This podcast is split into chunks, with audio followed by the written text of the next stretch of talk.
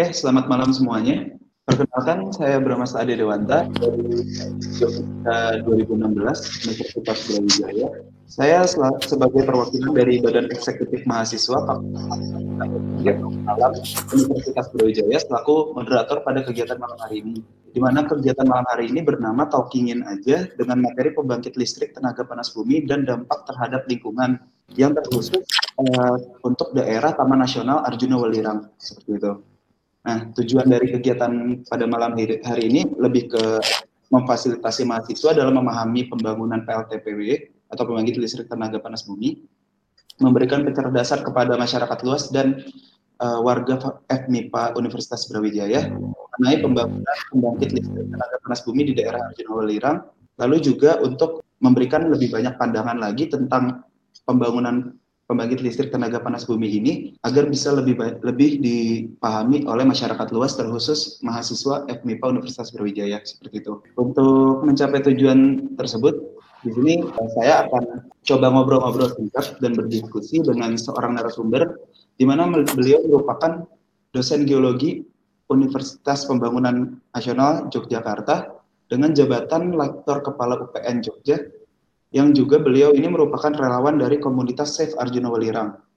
Beliau juga telah banyak berkecimpung di dunia mitigasi kebencanaan dengan banyaknya andil beliau dalam memutuskan kebijakan publik atau rekayasa sosial di mana di antaranya ada pengelolaan kawasan Kars Kalimantan yang dilakukan beliau pada tahun 2015 di daerah Kalimantan, kebijakan rencana kontingensi penanganan lahar yang dilakukan beliau pada di daerah Sleman, Yogyakarta pada tahun 2014 dan banyak lainnya.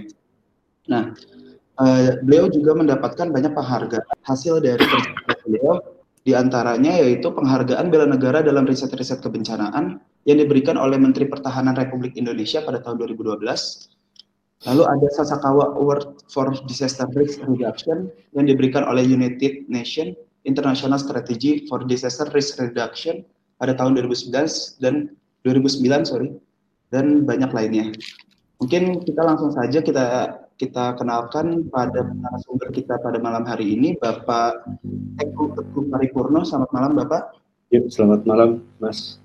Iya, selamat malam Bapak. Di sini uh, mungkin kita coba ngobrol-ngobrol singkat nih Pak terkait isu yang lagi yang lagi naik banget di daerah terutama di daerah Malang dan sekitarnya karena adanya isu terkait pembangunan PLTPB di Taman Nasional Arjuna Welirang seperti itu Pak.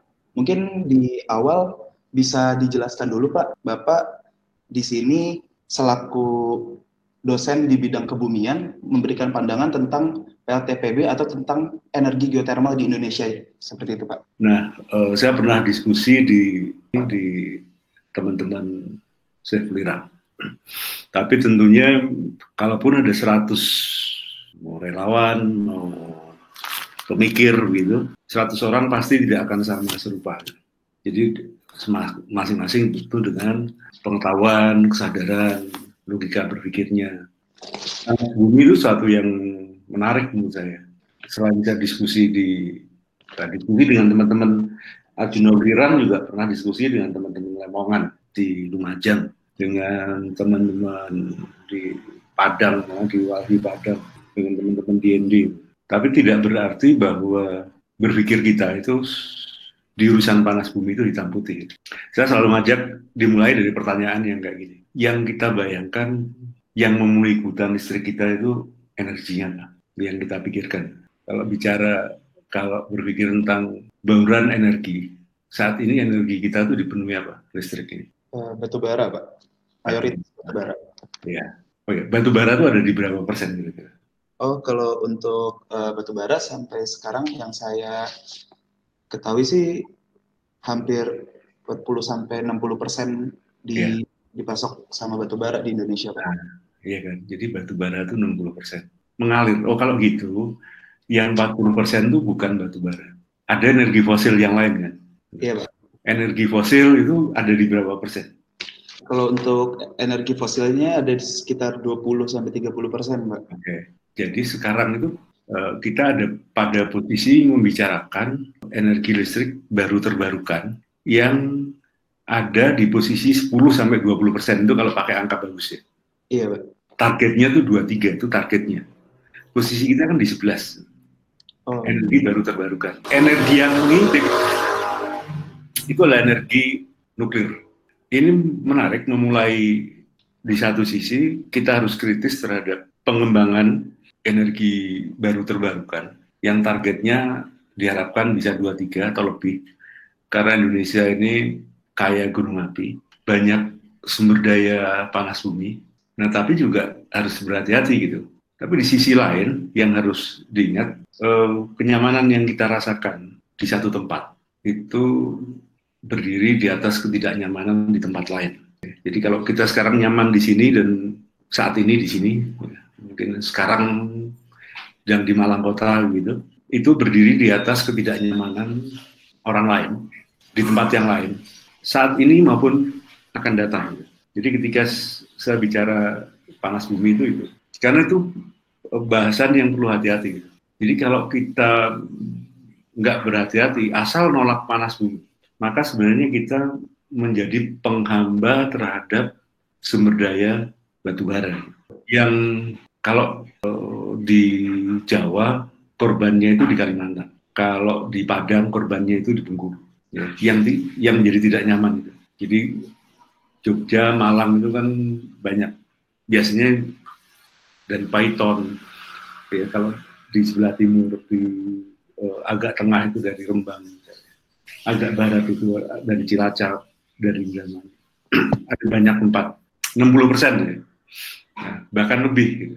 kalau uh, kita nggak memahami itu maka sebenarnya kita rela menikmati kenyamanan di kesedihan orang lain satu itu uh, poin kedua yang ingin saya sampaikan juga sebaik-baiknya barang kalau dikelolanya tidak baik maka dia nggak baik juga sebaik-baiknya barang itu panas bumi ini baik gitu tapi kalau ngelolanya buruk, dia jadi buruk.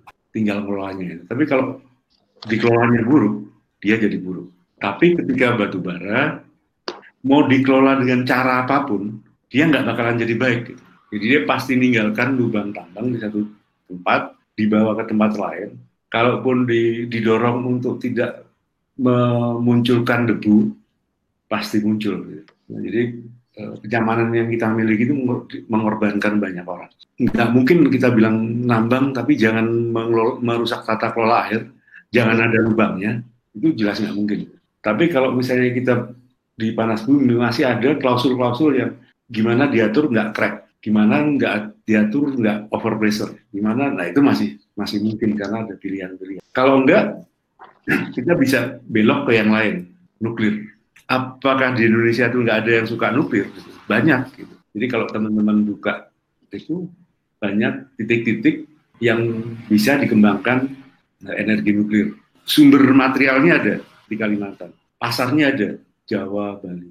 Titik aman yang nggak ada tremornya, patahnya ada. Kemarin udah di ini ujung waktu misalnya diteliti cukup lama. Walaupun sekarang ini mulai ada kata teman-teman agak bersyukur nih ada patahan di Pati, Rembang begitu. Terus di uh, dekat ujung Watu juga udah ada baru 45 skala Richter. Jadi ada ada getaran itu. Nah, uh, memang panas bumi itu adalah pilihan, tapi bagaimana kita mengelolanya. Dan tidak satu tempat itu menjadi tidak semua tempat itu sama, beda-beda. Ya. Jadi kalau ada mau pengembangan panas bumi satu tempat dan tempat lain itu berbeda satu dengan yang lain. Jadi ada titik-titik gunung Lamongan Ah, Lamongan di, di Jawa Timur. Oh. Uh, itu di Sumatera Barat. Jadi pasti riset-riset gunung api, eh, riset-riset panas bumi itu didahului oleh riset-riset gunung api. Ya, mulai dari stratigrafi, lantas geofisika, tomografi, itu kan gitu ya iya, ketahui geokimianya, geokimia air. Pasti ada patahan-patahan di gunung api ya, yang menghubungkan satu titik dengan titik lain, yang patahannya patahan itu lapuk, di satu sisi bisa mengisi air, di satu sisi menjadi bisa menjadi lapisan impermeable.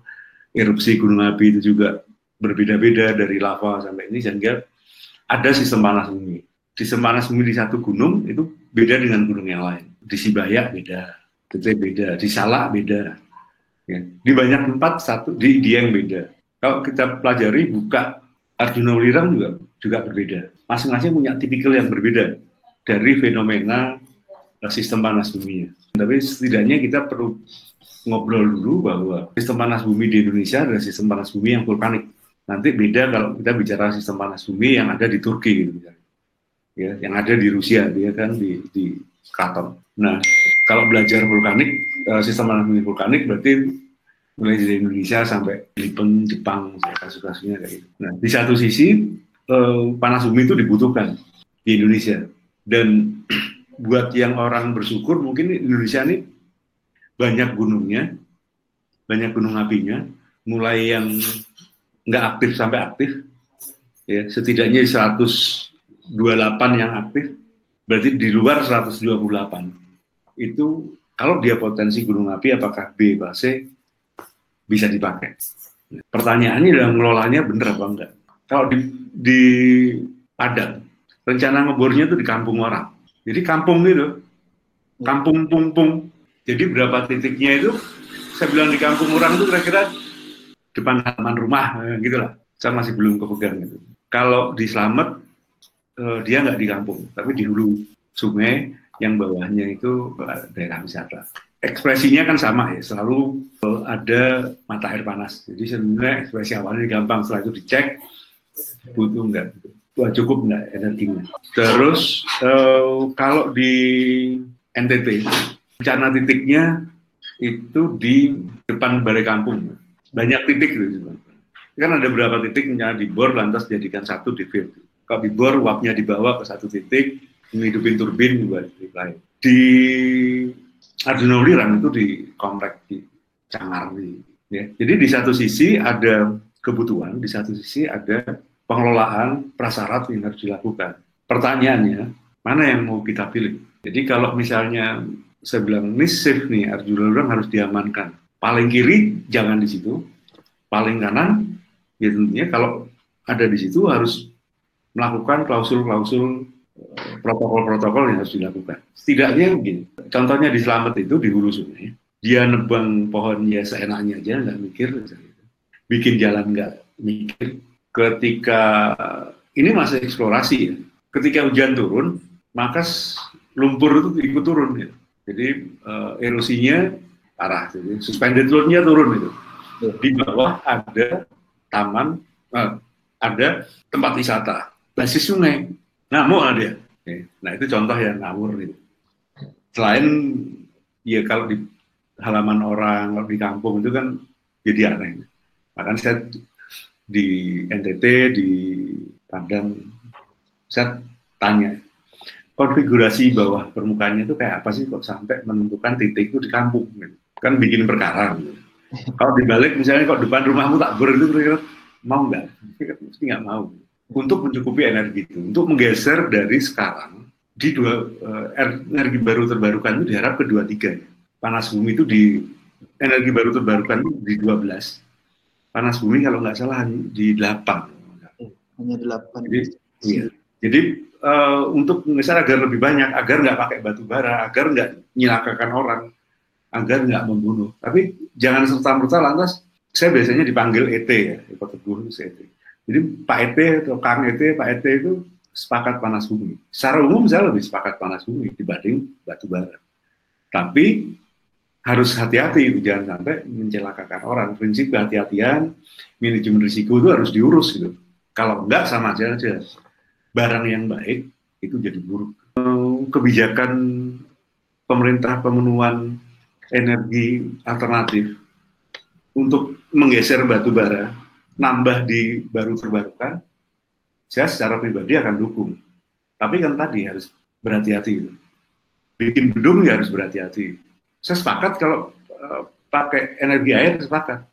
Tapi bikinnya juga hati-hati, jangan merugikan orang. Tanah dijual apa harus dibeli murah. Ada di satu tempat tanah dibeli cuma lima puluh ribu per meter. Wah, nggak beli itu gitu. Jadi uh, mari setuju, tapi dengan protokol-protokol yang manusiawi untuk baru terbarukan. Tapi kalau protokol-protokol itu nggak diurus, ya jadi nggak setuju. Kira-kira gitu ya.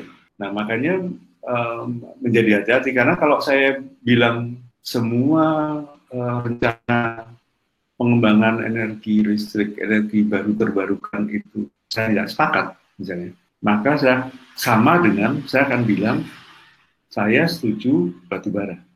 Kan jadi gitu. Ya. Kan nggak mungkin nggak gitu gitu. Pilihan makanannya cuma dua gitu, baru terbarukan dan tidak. Nah di baru terbarukan itu nuklir dan tidak. Ada panas bumi, ada angin, ada matahari, ada ombak, ada air gitu.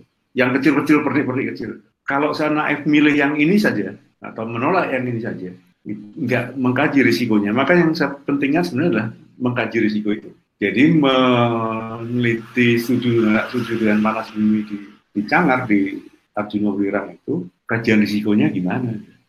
Nggak bisa bilang nggak setuju, nggak bisa bilang setuju kalau kita nggak punya kajian. Nah yang celaka ini kalau pakai kata celaka ya, yang sayangnya kajian-kajian itu relatif tidak dilakukan. Orang hanya berpikir pada AMDAL, bicara impact terhadap misalnya Taman Nasional. Nah, yang lainnya gimana? Tapi logis, gitu. jangan sampai yang nggak logis. Misalnya, saya pernah diskusi, tentu ini bukan pertanyaan teman-teman di Mas katanya panas bumi itu mengeringkan air. Ya panas bumi memang menggunakan uap, tapi harus mengelola air karena kalau sistem airnya dia tidak dikelola dan diklaim maka produksi panas bumi turun jadi panas bumi harus mengelola air jadi harus harus ada bagian yang panas bumi yang produksi itu untuk mengelola air jadi eh, saya kata kuncinya lebih pada dengan lepas dengan banyak pertanyaan teman-teman tadi ya harus dikaji betul di setiap eh, lokasi panas bumi itu risikonya seperti apa manajemen risikonya seperti apa. Lantas kalau ada menjadi long life safe insurance-nya gitu. Jadi selama proses kegiatan ini berlangsung, maka tempat-tempat yang berhubungan, pelaku-pelaku yang berhubungan harus saling menjaminkan diri dalam satu sistem. Itu diasuransikan secara aman. Bisa mahamin ini ya? Iya, Pak. Jangan sampai kalau ada asuransi itu, kalau misalnya saat berjalan dalam satu bis gitu, namanya bis sistem panas bumi ini. Itu kan mesti ada supir, ada kernet, ada kondektur, ada penumpang, gitu ya. Jangan sampai hanya untuk perusahaannya saja, aman dari sisi panas buminya. Perusahaan PO-nya nyaman karena bisnya diasuransikan. Tapi ternyata operatornya, supirnya enggak. Bahkan penumpangnya enggak. Nah ini jadi celaka. Maka dalam satu sistem panas bumi harus dihitung betul. Gitu. Karena kalau enggak, maka panas bumi itu jadi yang saya bilang tadi sama dengan yang lain. Dikelola secara buruk, yang hasilnya buruk juga. Jadi nggak ada bedanya panas bumi dikelolanya kayak batu bara gitu, memperuntung. Makanya kebijakan-kebijakan pengelolaan panas bumi itu perlu didorong, ya mulai dari harga, mulai dari kalau di ini adalah kontrak ya. waktu, ya sampai bagaimana melakukan. Eh, itu panjang, gitu. ya tapi panjang dan pendek itu kan tergantung kemauan, tergantung ininya. Jadi menarik gitu. Tentu uh, urusan risiko itu manusia dan aset hidupnya menjadi yang utama. Jangan sampai terjadi misalnya untuk keuntungan perusahaan tanur. Nah ini juga nama. Teman-teman sering dengar istilah pembangkit listrik tenaga uap ya. Iya. PLTU ya. PLTU. Pada dasarnya, pada dasarnya semua pembangkit listrik itu tenaga uap. Ada nggak yang nggak tenaga uap? Gitu? Ada air. Ini. Tapi yang yang sekarang beredar itu itu tenaga uap. Batu bara itu buat bakar uap, uapnya airnya buat memutar turbin. Jadi walaupun di situ disebutnya PLTU, tapi PLTU itu beda dengan pembangkit listrik yang nuklir. Gitu.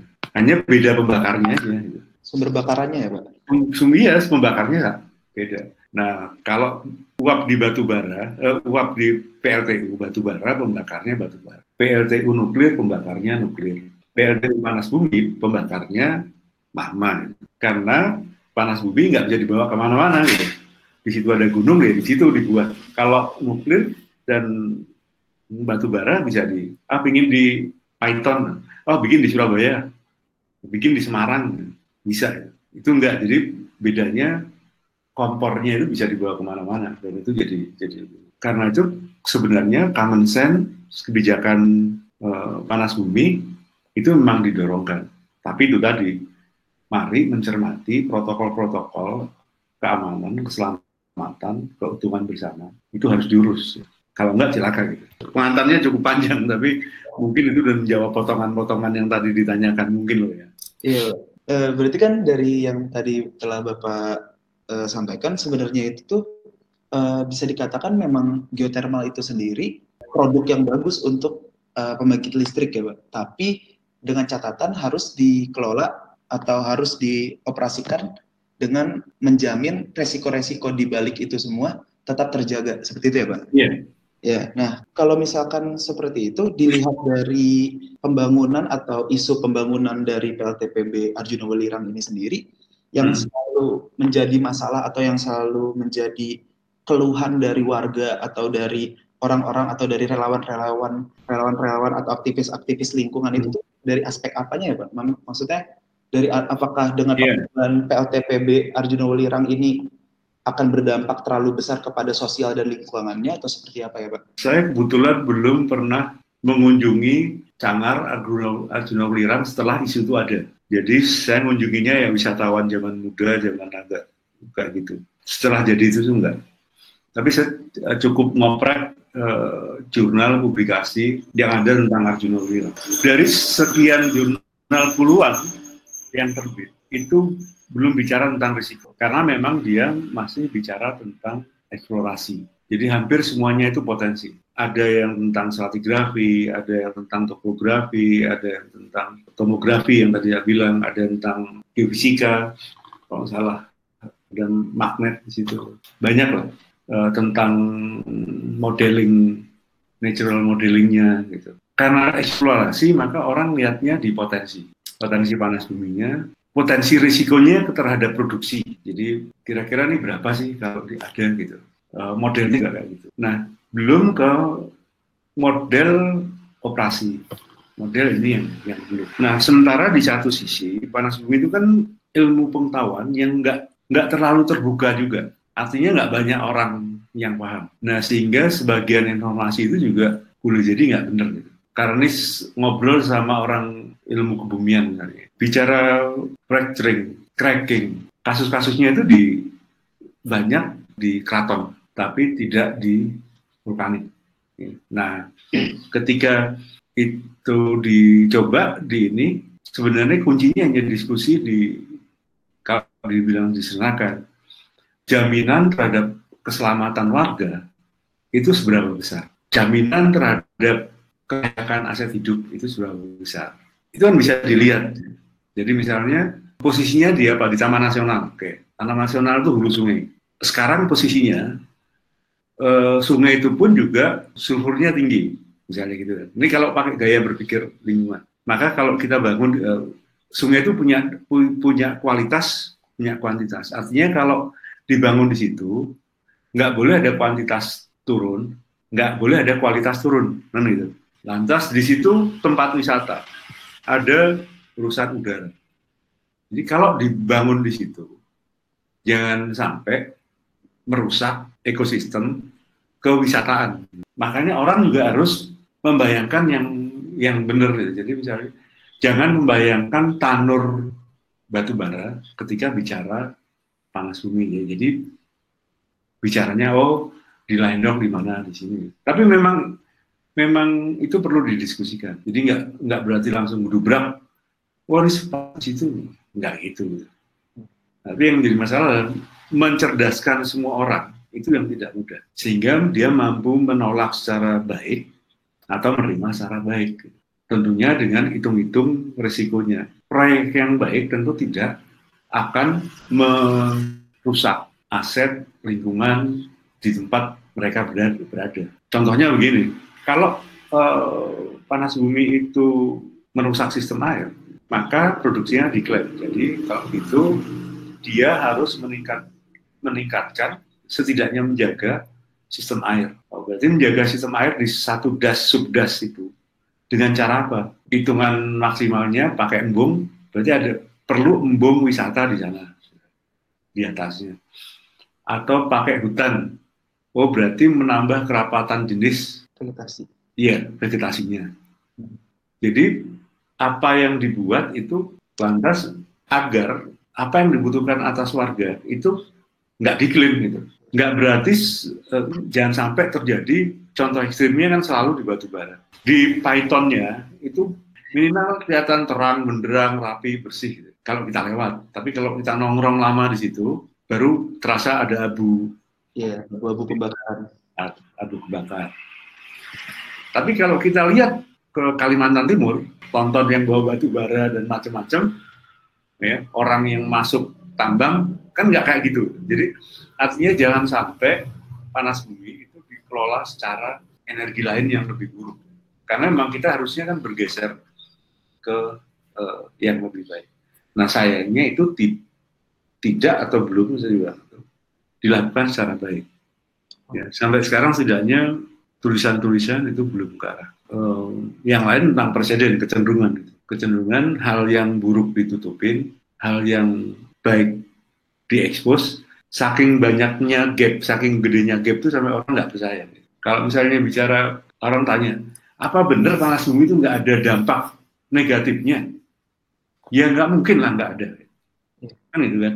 Ya. Kalau air dari bawah ditarik ke atas, maka akan ikut lapisan-lapisan bawah tanah yang di luar kelasiman ada di permukaan. Pertanyaannya, kalau itu dibiarkan, masalah.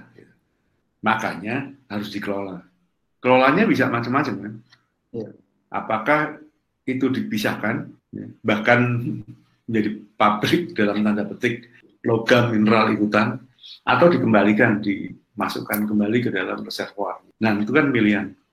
Jadi ketika kayak gitu ya, mari dipilih yang paling baik. Biasanya penyimpangan-penyimpangan itu ada di korupsi.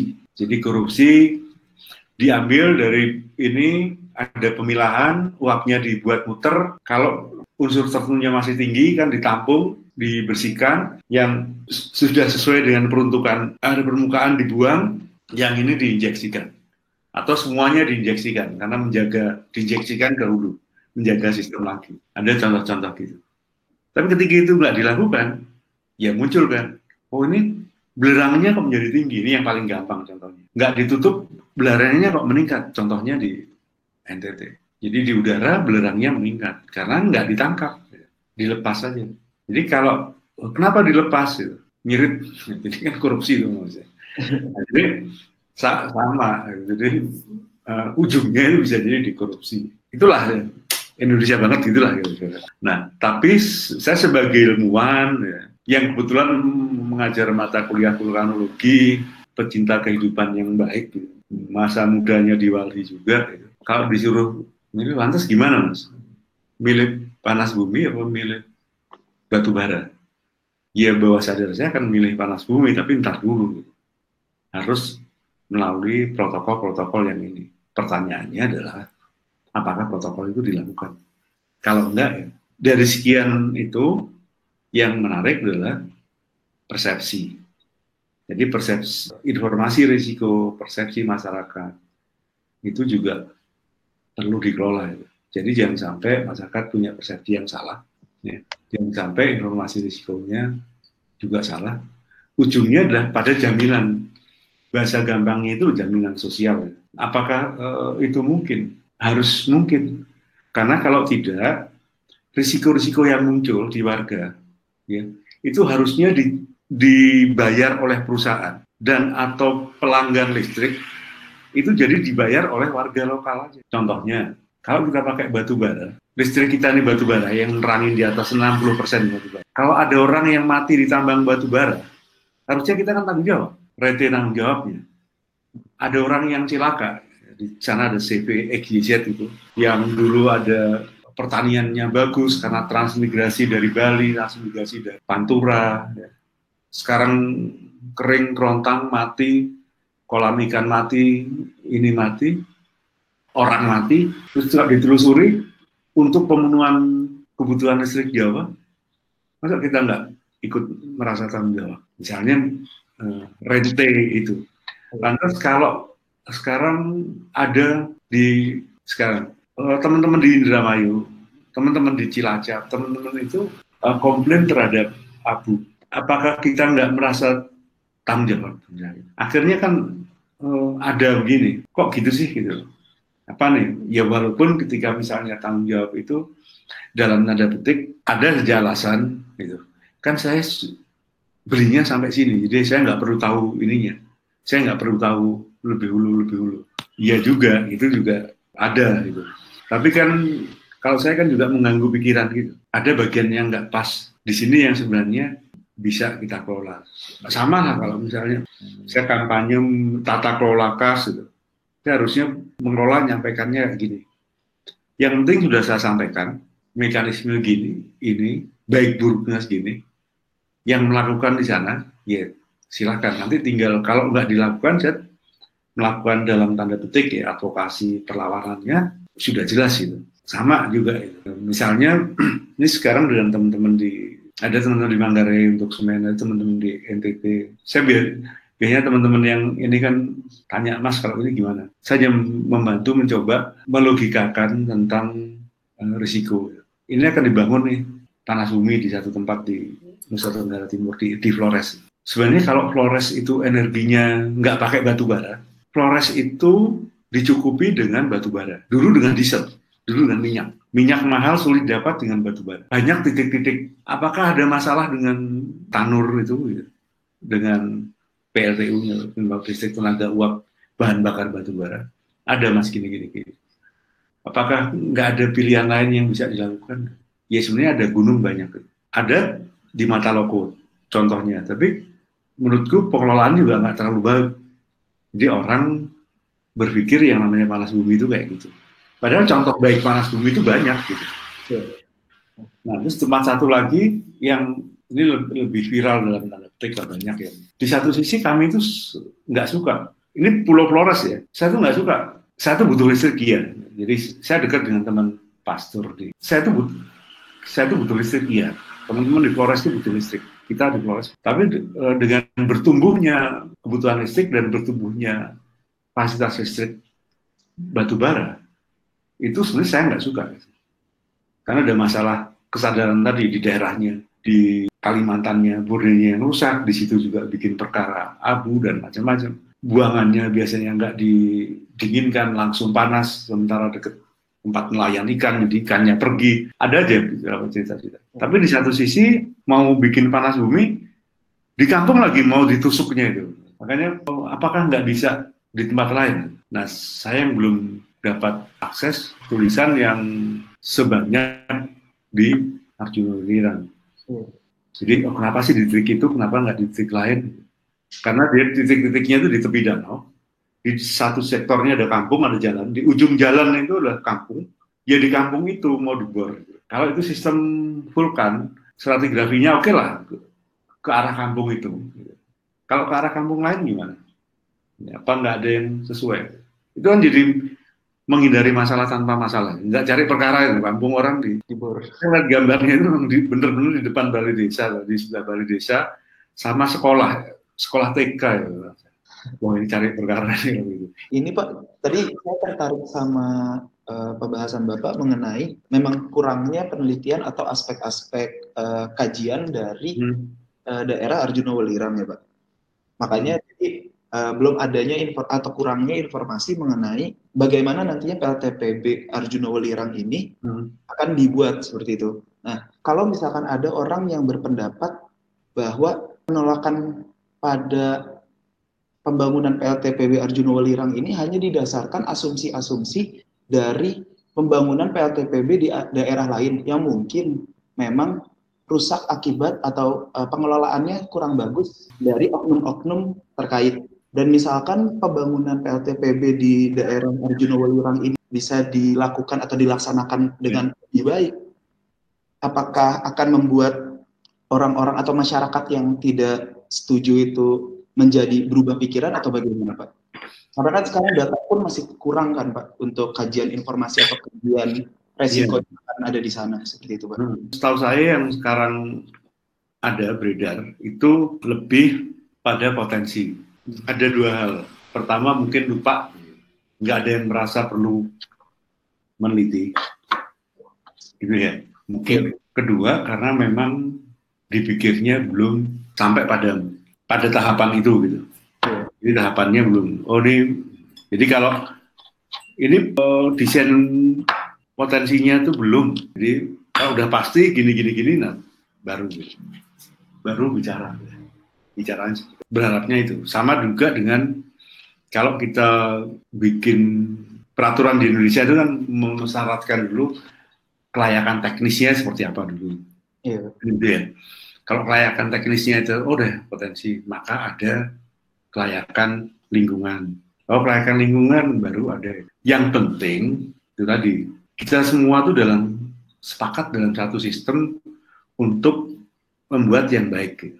Karena kalau satu eh, kalau nggak baik kita yang rugi, pasti itu. Iya. Tapi kalau jadi kalau itu dibangun dengan cara nggak baik kita rugi. Iya. Tapi kalau nggak dibangun, ya, ini khusus untuk panas bumi. Iya. Kita berarti kayaknya sepakat dengan menyiksa orang lain gitu. Saya kalau misalnya orang menuduh, Mas Ete kamu tuh kayaknya anu ya suka orang sakit napas. Enggak lah, listrikmu tuh dari Cilacap kok tenang-tenang aja. Orang Cilacap teriak-teriak kayak itu. Kan nggak mungkin saya bilang, nggak sampai mati ya tetap aja misalnya gitu. Dan terus kalau ada yang nuduh lagi Mas Rik kayaknya nggak suka anak-anak hidup senang Malah suka mati. Ya enggak lah. Itu tambang-tambang batu bara itu anak-anak pada mati, pada susah. Hmm. Ekstrimnya kan kayak, kayak gitu. Ya. Nah, bahwa ada contoh buruk, ya, tetapi eh, belum sampai pada tahap kalau disebandingkan. Oke lah teman-teman bisa melihat sendiri bagaimana mekanisme di batu bara dan mekanisme di panas bumi, di surya, di ini. Masing-masing ada kelebihan dan kekurangannya. Tapi ketika kita harus memilih prioritas, itu kan pertimbangannya nggak sangat gaya tukang ojek gitu. Eh, Iya. maaf, eh, gaya tukang copet. Oh, oke. Maksud saya gini, Alhamdulillah rezeki lancar hari ini. Wah, gimana Mas Ite? Saya biasanya itu kalau nggak musim pandemi itu paling dapat empat, tapi sekarang itu tujuh ya. saya. Maksudnya, ya saya dapat dompet tujuh. Jadi saya untung itu tanpa orang lain merasa rugi gitu. Jadi Alhamdulillah saya dapat tujuh nih hari ini. Padahal biasanya empat ya. Sejak pandemi ini grafik rezeki pun naik. Biasanya tiga. Awal pandemi itu udah empat sekarang ini tujuh, setiap hari dapat tujuh dompet. Nah itu kan sama, sama berpikir. Yang penting saya untung, orang lain tuh. Bayangannya juga gitu. Jangan sampai kita mendukung orang yang kayak gitu. Makanya ketika bicara di Gunung Talang tadi saya baru baca, ya kalau sempat browsing di Gunung Talang mungkin ada satu dua kalimat atau bahkan yang upload itu teman lain Bantayang Gunung Tayang, kayaknya teman-teman Wafi. Ya banyak kasus yang harus diperhatikan. Saya melihatnya dari risiko ya. Jadi risiko geser yang rusak, tata air tanah rusak.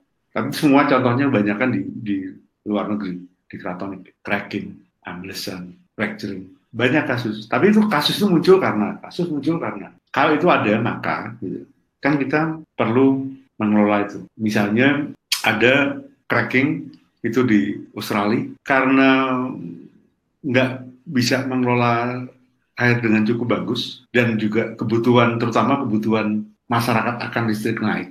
Maka dia air yang dimasukkan itu ditambahi tekanannya. Nah ketika tambahi tekanannya kekarnya bertambah. Kekarnya bertambah harapannya uap panasnya itu ngalir lebih banyak sehingga turbin yang lebih besar. Walhasil kebesaran tekanannya ini kan ini kan cerita ya cerita yang sebenarnya bisa di ini. Lantas di Turki ada gor ini terus di ini bocor. Jadi ada sejarah kesalahannya Oh. yang bisa dihindari. Hmm. Nah itu tadi teman-teman Wahyu ngajak ngobrol terus teman-teman di geofisika, eh, fisika MIPA ini juga ngajak ngobrol gitu ya. Jadi tentu masing-masing dengan tekanan yang berbeda ya. Iya. Maka saya oh gini ceritanya gitu. Ceritanya panas bumi yang di apa, Arjuna Wilang. Jejak itu ya je- jejak saya bermain di waktu muda gitu. Tadi ketika pertanyaan penaksana ya setelah ini belum.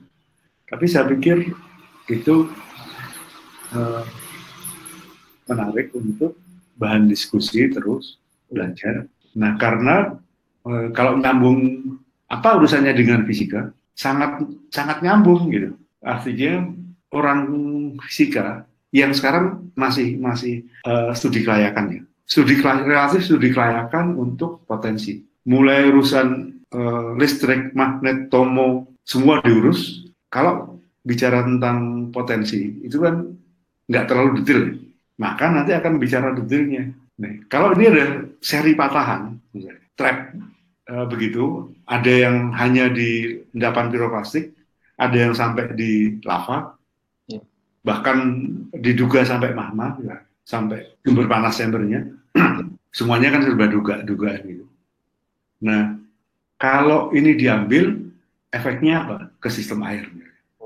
Oh, nanti berarti ngambilnya nggak boleh segini, tapi di kantung ini segini, di kantung ini segini, di kantung ini segini. Nah, lantas uh, kalau diambil di sini ada sistem kanal uh, paleovulkanik yang ngisi, ya. sekarang bentuknya nggak sungai, tapi kanalnya itu paleo, yeah. ya akan ketemu. Bisa jadi nambah mengelola subdasnya itu bukan subdas yang sekarang gitu, tapi subdas cabang yang lain yang langsung masuk ke sistem aquifer yang dibutuhkan. Pemikiran permainan kayak gitu tuh nggak boleh gegabah di satu sisi dan memang kalau pakai bahasa kita ya itu tuh bidang ilmu kita gitu. Aku bisa minta tolong tolong teman-teman uh, dulunya nyariin yang kayak gini. Aku ini butuh ini. Nah, kayak gitu. Ini untuk ngaji risiko gitu. Ya. Jadi risiko ini bisa dikurangi. Nah, wah ini takutnya nah, airnya ngering gitu. Padahal jelas-jelas panas bumi itu harus butuhin air. Nah, gimana nyatu air? nambah air. Oh, tata ruangnya berarti mulai yang umum, jangan ada kota di sana. Karena kalau ada panas bumi itu, itu kayak ada gula, ada semut. Di Gunung Salak, tadinya sepi, kami jalan-jalan sepi. Tapi begitu ada panas bumi di sana, ada pembangkit listriknya, kan jadi rame. Yeah. Nah, kadang-kadang pegawainya males pulang, bingung cari kosan, ada yang punya ide bikin rumah. Wah, sekarang udah banyak. Sehingga hitung-hitungannya menjadi kayak gini. Air cukup berlebih untuk panas bumi saja. Tapi sistem itu jadi nambahin untuk kebutuhan warga. Di mana boleh ada pemukiman, di mana boleh ada, nggak boleh. Itu desain yang perlu ada di kepala. Gitu. Oh, jadi ini cocokinnya gini.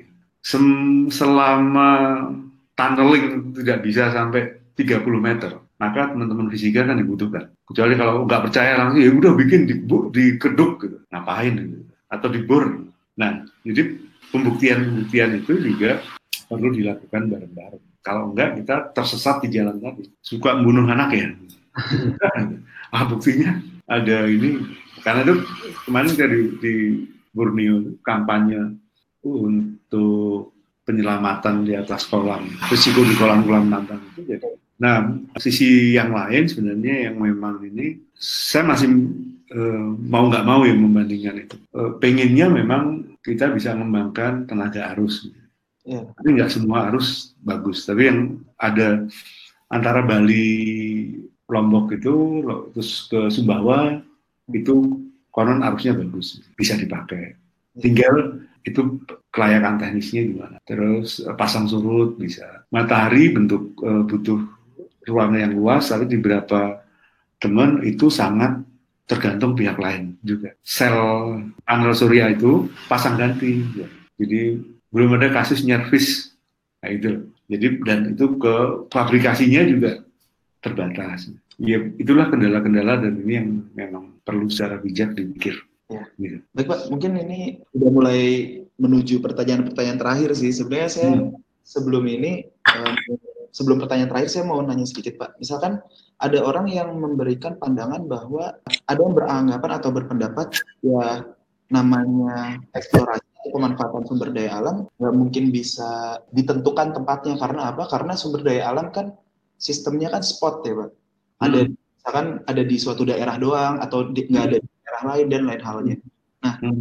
lalu ada orang yang beranggapan ya demi kepentingan bersama memang harus ada kasarnya harus ada yang dikorbankan. Nah, hmm. demi kepentingan bersama harus ada yang dikorbankan. Nah, dengan pendapat itu menurut Bapak bagaimana Pak dengan kasus Iya. PLTPB ini sendiri? Ya bahasanya memang orang biasanya gitu. Tapi itu sebenarnya kalau bahasa agak ilmiahnya itu di setiap kegiatan pasti ada risikonya. Iya. Pertanyaannya kita harus mengelola sampai risiko yang diterima. Jadi kalau misalnya yang paling sederhana, saya mau masang kabel listrik atau telepon untuk komplek rumah. Oh ya, sepakat ya, dibutuhkan dibutuhkan. Tapi ini menutup pintu rumah bapak ini. Wah ya jangan kan gitu. Ya, jadi ada risiko karena memang asalnya dari barat yang mau dipasang ke timur dan itu menyangkut kita semua juga. Kita ini tapi ya jangan lantas nutup rumahku sehingga dalam satu periode itu aku nggak bisa lewat kan gitu.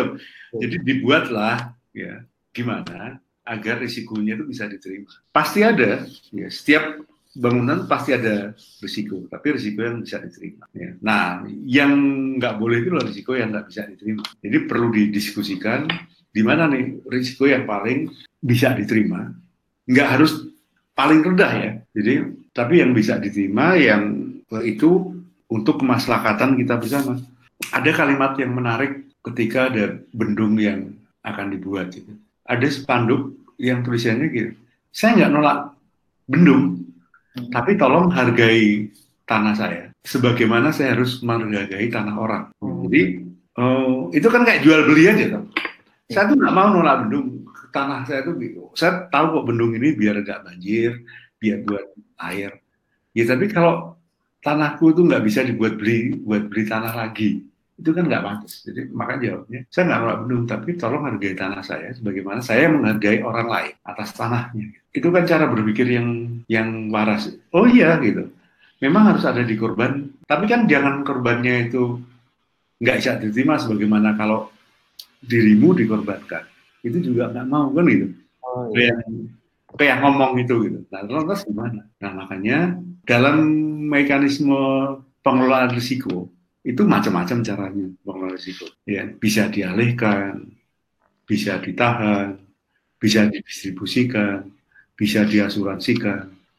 Nah, pertanyaannya tinggal pernah menghitung risiko enggak? Belum. Nah, itu yang jadi masalah gitu. Karena risikonya nggak pernah dihitung. Dan itu adalah kegagapan kita semua. Sama lah, Mas dan Mbak ini. Pertanyaan, pernah ngitung berapa aset yang kira-kira berisiko? Enggak. Keluarga kita enggak. Tahu-tahu kalau kejadian gedubrak itu, loh, kok begini? Jadi mungkin juga asuransi juga itu. Ya, jadi memang manajemen risiko itu relatif. Ilmu yang ikutnya di belakang dibanding manajemen pembangunan. Ya kalau jangan ngomong ini nggak berarti saya bilang ini hitam putih nolak enggak, tapi ya kayak itu. Bagaimana kita mengelola risiko. Iya. Nah, Pak, kalau misalkan harus memberikan penilaian secara persentase positif dan negatif terkait pembangunan PLTPB di Arjuna Welirang Hmm. dengan mengesampingkan aspek-aspek misalkan ya nanti bagaimana eh, pengelolaannya atau apa benar-benar pure dari manfaat PLTPB dan bagaimana eh, hanya terkait pemanfaatan energi panas bumi ini Hmm. harus bermain persentase menurut Bapak besar di dampak positif atau di dampak negatif ya Pak untuk PLTPB ini sendiri Kalau kalau hanya bicara persentase, misalnya pertanyaannya harus mikirnya di, dimulai. Ini biar nggak hanya orang melihat pakai kacamata kuda itu. loh. Hmm. Ya, kalau ditanya PL pertanyaannya misalnya gini, Mas, sampean suka mana PLTmu sama PLT, PLTB? Saya suka PLTB, misalnya. Terus berhenti di situ, ya nggak adil. Oh, Ya, jadi oh berarti saya milih PLBB. Oh iya, terus kamu setuju PL PLBB dibangun nggak? Kan nggak bisa, oh saya setuju, nggak setuju. Sebentar, rantai permasalahannya itu perlu diurus gitu. hmm. Ya, nanti kalau jawab kita dan kita jangan jangan biasakan. Saya sering me- mendiskusi kayak gini atau di, ditanya di kuesioner macam-macam yang saya nggak jadi menjawab karena tidak adil. Hmm, Jadi misalnya pilih gini terus, oh berarti setuju dibangun. Kalau berhenti di situ nggak bisa. Wah ini saya setuju ini dibangun. Ya, dulu. Saya setuju. Lantas pasti dengan kalau kalau kalaunya. Gitu. Kalau enggak orang akan, lo kan kalau udah setuju, mau saya bangun cara apa, enak aja, kan lagi itu, iya kan? Iya benar benar. Nah, jadi harus ada. Jadi kalau sekarang kira-kira begini, bahasa sekarang itu mari kita bangun bersama, misalnya gitu ya dengan memperhatikan kalau zaman COVID protokol-protokol keselamatan. Iya. iya, protokol-protokol kesehatan.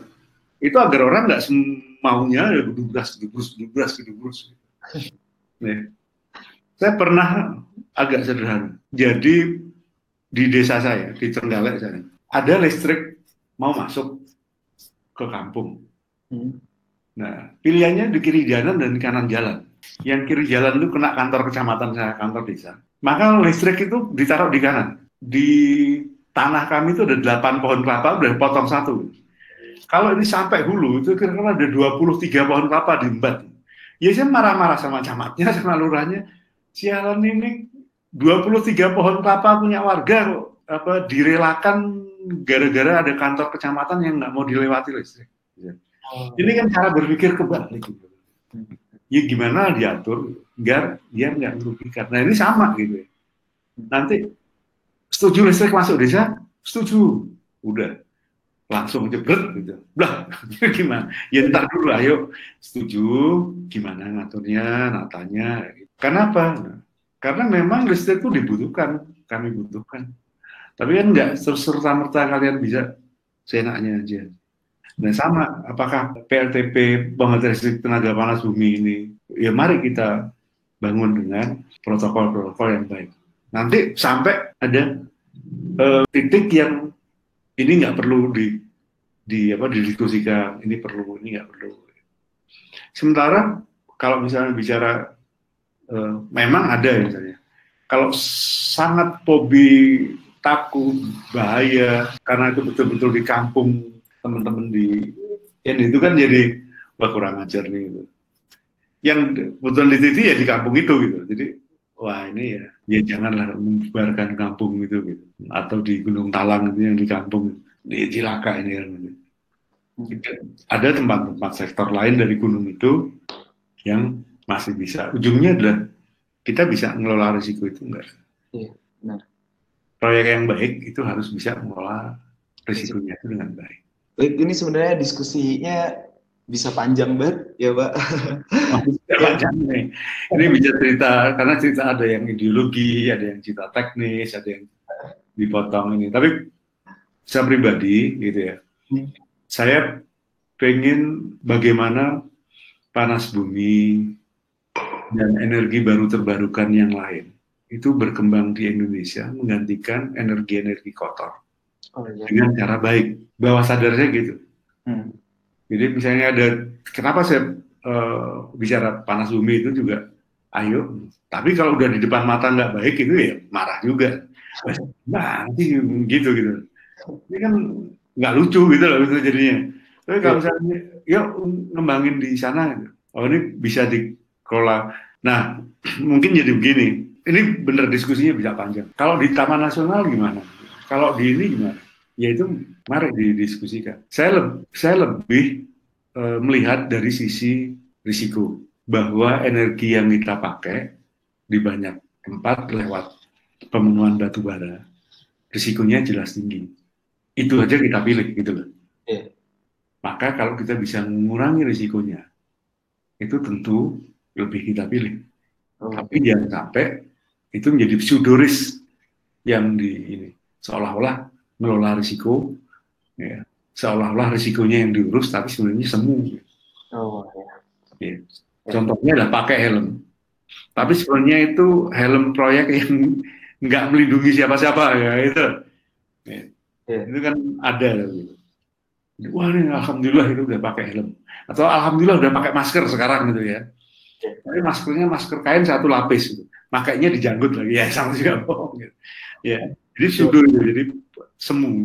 Baik, kalau kalau mungkin uh, di lain waktu kita bisa diskusi. Ya, silakan. Hmm. Hubungan adik-adik ini, anak-anak ini. sama aku sih. ya mungkin dengan diskusi singkat ini harus saya akhiri dengan beberapa kesimpulan ya Pak yang bisa saya ya, mungkin dari pertama kutipan yang menurut saya sangat menarik dan harus didengar oleh banyak orang yaitu kita harus selalu ingat bahwa kenyamanan atau keindahan yang kita uh, nikmati sekarang ini merupakan atau adanya atau berdiri di atas puing-puing kerusakan atau kehancuran di daerah lain sehingga kita harus tetap berusaha merasakan atau memahami atau memikirkan daerah tersebut. Juga uh, kutipan yang tadi Bapak katakan yaitu barang yang baik atau barang yang bagus jika dikelola atau dipakai dengan tidak baik maka akan berdampak ya, ya seperti itu. Nah, dan yang bisa saya tangkap juga sebenarnya itu tuh penolakan itu tetap perlu kita perlu menolak yeah. karena jika tidak ada penolakan atau tidak ada eh, kata-kata uh, menolak, mungkin kita lupa kalau atau mungkin pihak-pihak atas lupa untuk yeah. melakukan kajian lebih rinci atau melakukan uh, apa diskusi-diskusi lebih lanjut kepada pihak-pihak terkait. Dengan melakukan penolakan ya kita bisa mendapatkan kajian, mendapatkan diskusi yang lebih layak dari pihak-pihak pengelola. Yeah. Seperti itu. Hmm. Mungkin itu yang bisa saya simpulkan dari diskusi yeah. ini. Uh, mohon maaf Pak bila mengganggu waktunya. Salam. Oh, enggak. Ini salah satu apa yang salah satu dari dari yang saya sukai ngobrol kayak kayak gini. Moga-moga bermanfaat, bangun wacana baru, semangat baru. Kalau semula misalnya nih teman-teman berpikir ke orientasi manfaat, yeah. sekarang ini bisa aku pakai uh, orientasi risiko. Ya, Kalau ya. semua bikin skripsi biasanya ke orientasi manfaat, ya. Sekarang mulai bikin skripsi ke risiko. Benar sekali, Pak. Kalau ada, ya, jadi lebih diskusi-diskusi yang hmm. Jadi karena saya bicaranya di bencana, di risiko, ngomong apa pun itu, kacamata itu yang harus saya pakai. Kalau yeah. enggak nanti lucu. Nah, gitu. gitu. Ya. Oke, baik Pak, selamat ya. malam. Uh, semoga sehat selalu dan salam ya, terima kasih kita semua dengar. Ya. Amin. Ya. Ya. Bapak saya pamit. lagi. Assalamualaikum. Waalaikumsalam.